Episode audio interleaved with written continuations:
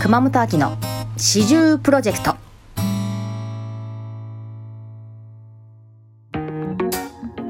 先週に引き続きみのりちゃんをゲストにお迎えしておりますこんにちは。よろしくお願いします。お願いしますはいみのりちゃんはピアノ教室主催そしてはいシンガーソングライターとしても大活躍中でございます、いえいえいえ。ありがとうございます。はい。前編はピアノ教室のことうをん中心にお聞きしたんですけれども、はい後編はシンガーソングライターとしてのはい。活動について聞いていこうかなと思うんですけどうん。みのりちゃんはピアノを始めて、うんその後に歌を始めた感じ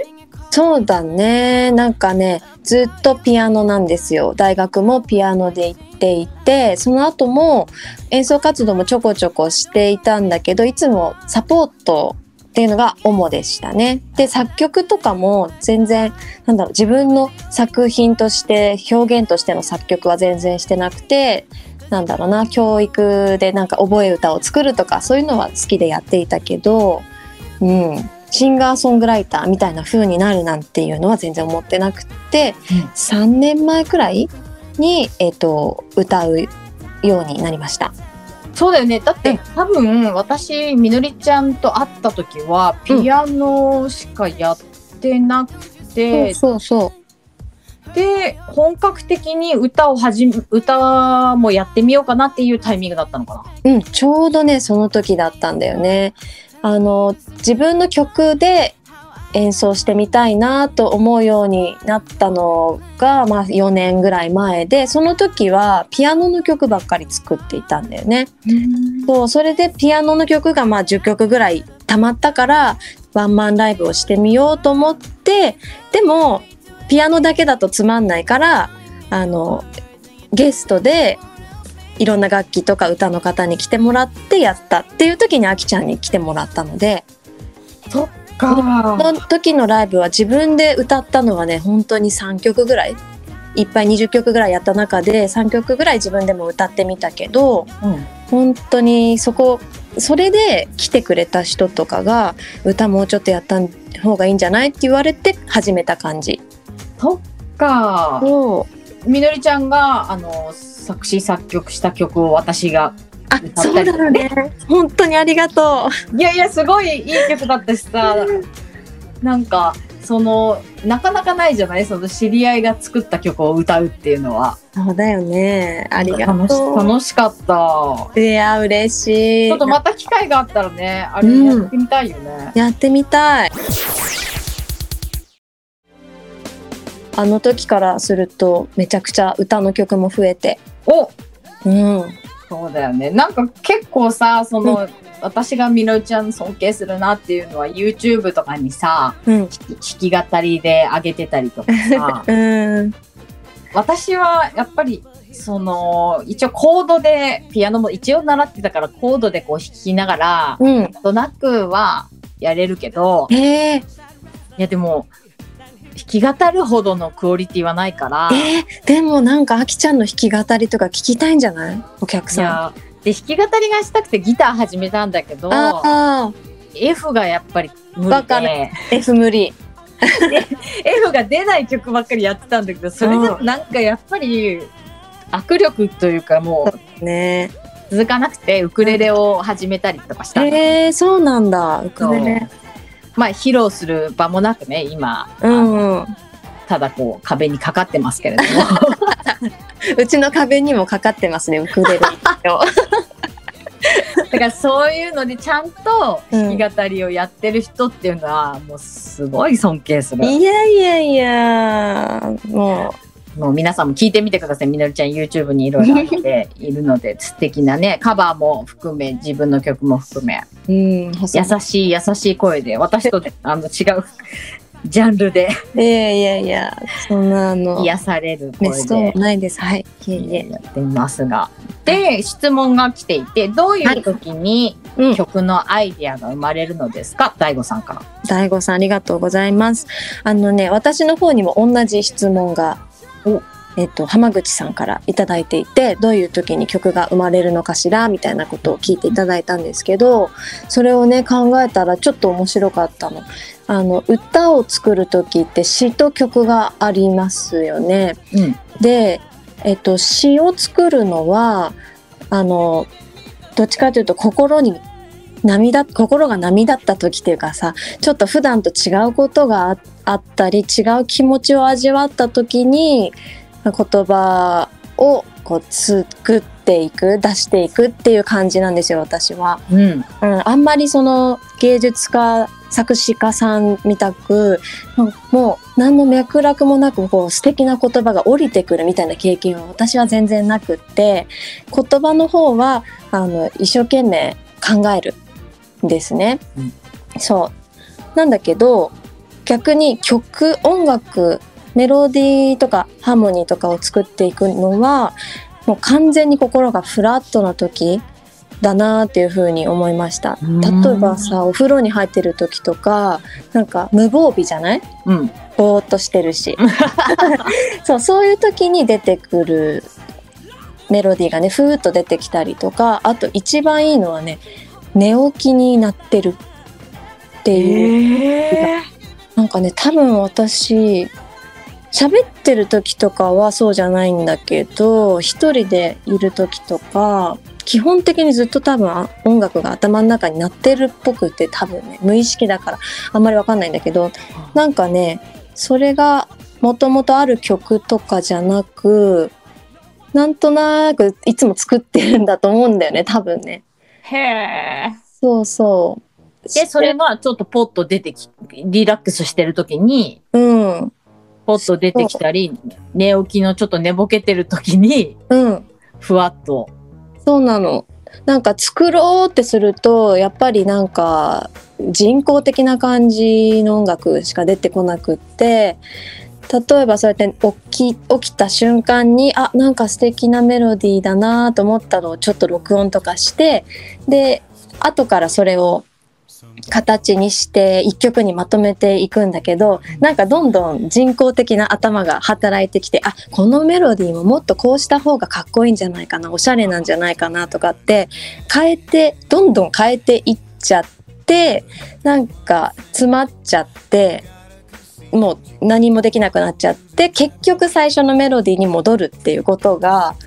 結構あったから多分そういうフラットな状態でリラックスしてる時に出てきてる音楽っていうのが一番自然なんだろうなっていうふうに今は思ってるのでそれそこは変えないように作るようにしたらちょっとできやすくなった。そっかじゃあうん曲がまあファッと降りてきたような感じででそれに詞をつけるの、詞と曲はもう別々にあってくっつける感じえっ、とねあ歌の曲の場合は詩がメインって自分の中では思ってるから詩に曲をつけていく感じ。あそうそうそうでもたまにさなんか曲だけで置いといて1年2年経って後で録音を聞いてあこれ素敵最近作ってた詩に合いそうとかって合わせたりすることもあってうん面白い皆さんどうなのか分かんないしそうそう正しいとかあんのか分からないですけど自分はそういう感じで詩を作るのと曲を作るのとは全然違ったやり方をしてるなってこの質問をいただいて考えてあの気がつきました。なるほど、うんいや私それこそ作曲とか作詞とかの才能は全くないので多分え作ったことあるなんか。コードでうん。コードコード進行好きなコード進行があってそれに合わせて鼻歌でこう歌ったりとかしたりはしてたけど、うんうんうん。もうそれに歌詞とか、まあ、すもうそもそも私インスタとかのなんかこうなんだろう、うんか概要欄とかっていうのかな写真以外の書くところがあるじゃない、うん、あああいうのとかもうすごい考え込むしあー語語彙力がなくてえいやいやいやでも私もそうですよ本当に時間かかっちゃう文字言葉は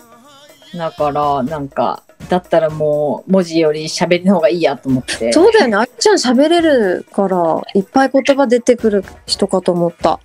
いやあ全然あのそうそうなんかね喋る時は結構ペラペラペラペラ頭の回転がガガって回るようなイメージはあるんだけど、うんなんかね物を書いたりねする時にねすごく止まっちゃうんへうえん使うところが違うんだだね、なんか羨ましいです。いやでも私も言葉全般苦手で喋るのも得意じゃないし書くのも得意じゃないからだからあの詩はできないって最初は思ってたんだけど今もできるとは思ってないけどねうんうんうんうんじゃあし絞り出してとい うかそ努力しながらやってる。う、うん、そういう感じはい。私からの質問です。ありがとうございます好きな言葉は何ですか？はい好きな言葉え座右の銘みたいなものとかってあきちゃんあるのえ、私いやいやごめん聞いちゃった一石二鳥。いいね 一石二鳥がとても好き。へえ、あ、でもね、わかる。なんかすごい得した気がしない？うん。一番いいよね。 うん、そう、あのね、私も音楽をするのに、あの、ごめんなさい、自分の話をしちゃうんだけど、あの、音楽をするのでも何でもそうなんだけど、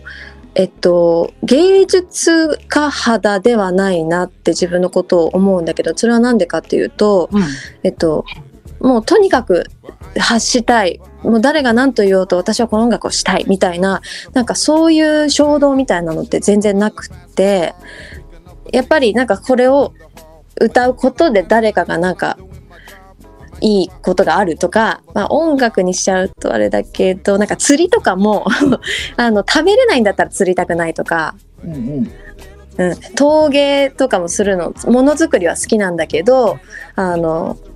作って使える食器だから作りたいただただこうめでるみたいな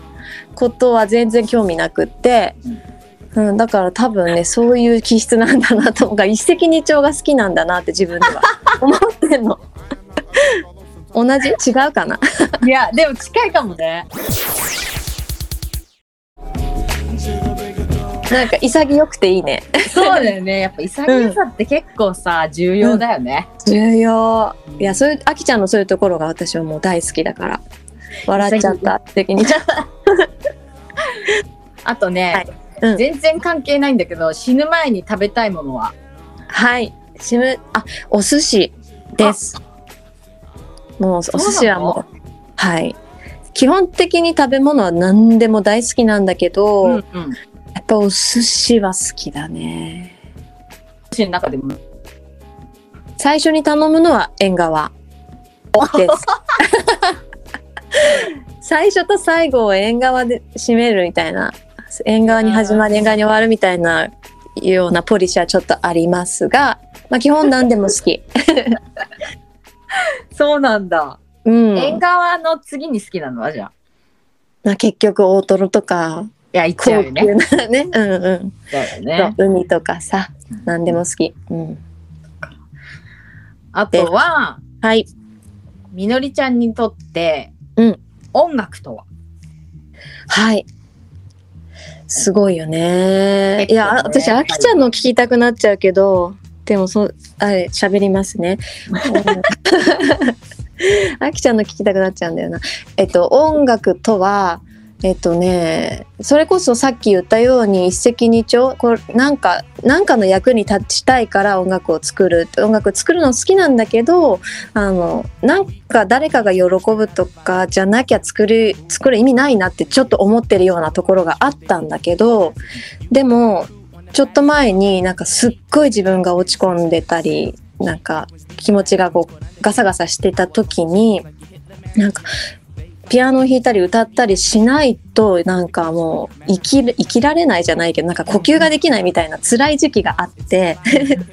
重いけどね なんかその時にこんなにも音楽がもう救いに支えになっているってことを実感初めて実感してなんかちょっと排泄と似てるなって思ったんですよねなんかもう出さないとうん、出さないと気持ち悪いみたいなうん、うん、だからそそういう面もあるなぁと思いましたいろいろなんですけど自分にとって音楽っていろいろなんだけど、うん、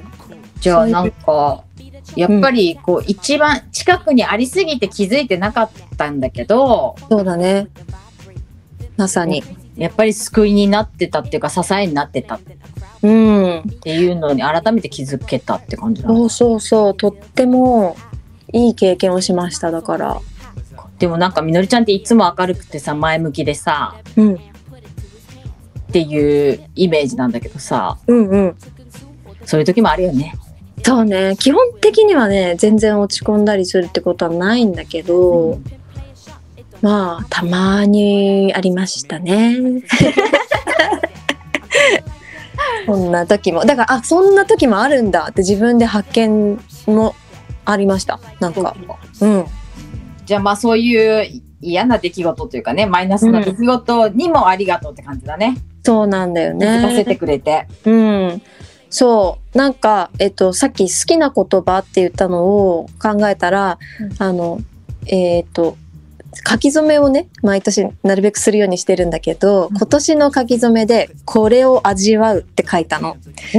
うん、なんかさ仏教の用語で「今ここ」ってよく聞かないなんかヨガとかでもさ言わない聞く聞く。聞くやんねなんかそれと似たようなことなんだけど、まあ、未来のこととか過去のこととかをいつも考えちゃうけどでも今生まれてきた感情とか感じていることをしっかり味わおうっていう風に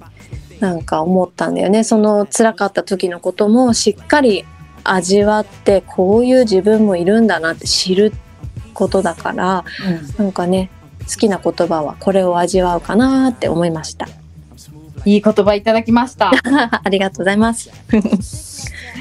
そうそなんか質問他にみのりちゃんのところに来ていたりしますかう。？そうなんですよ。実は私のところにね、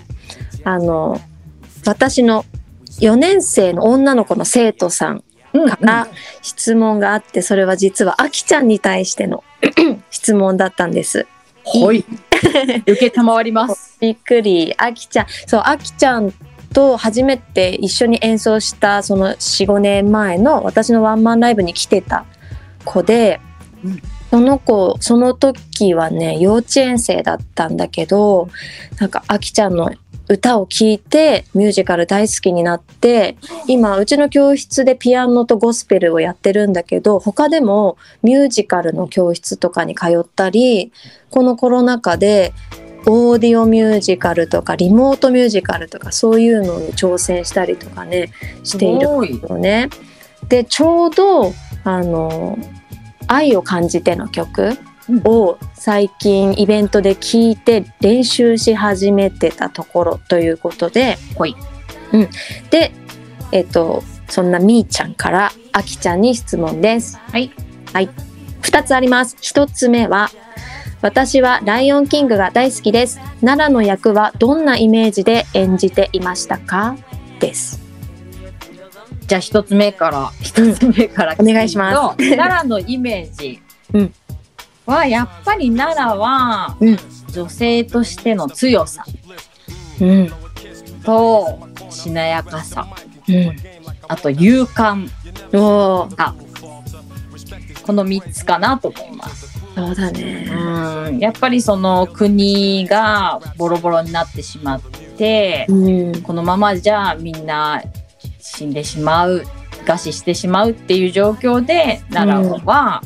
そのその時の王であるスカーにお願いをしに行って何とかしてちょうだいってお願いをしに行ってそれでもダメで自分で何とかしようっつって旅立つわけですよねそれが「シャドーランド」っていう曲なんだけど、うん